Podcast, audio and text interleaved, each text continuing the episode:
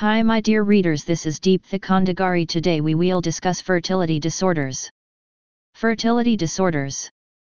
Overview. On the off chance that you and your accomplice are attempting to have an infant, you're not the only one. 10 to 15% of couples in the United States are barren. Barrenness is characterized as not having the option to get pregnant in spite of having regular, unprotected sex for at any rate a year for generally couples. Barrenness may result from an issue with it is possible that you or your accomplice, or a blend of components that meddle with pregnancy. Luckily, there are numerous protected and successful treatments that altogether improve your odds of getting pregnant. Side effects The primary side effect of barrenness isn't getting pregnant. There might be no different evident manifestations. Now and again, a barren lady may have unpredictable or missing menstrual periods. Seldom, a barren man may have a few indications of hormonal issues, for example, changes in hair development or sexual capacity.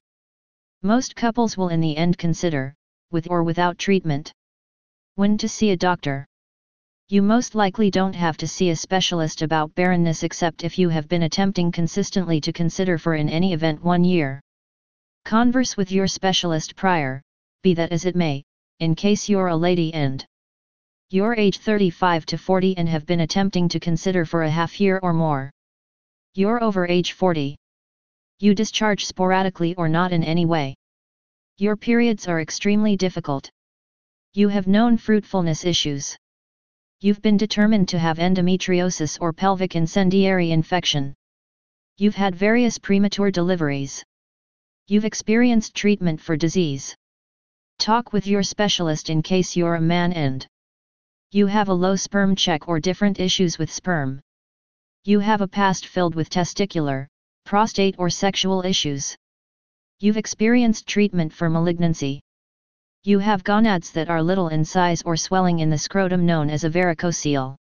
You have others in your family with infertility issues.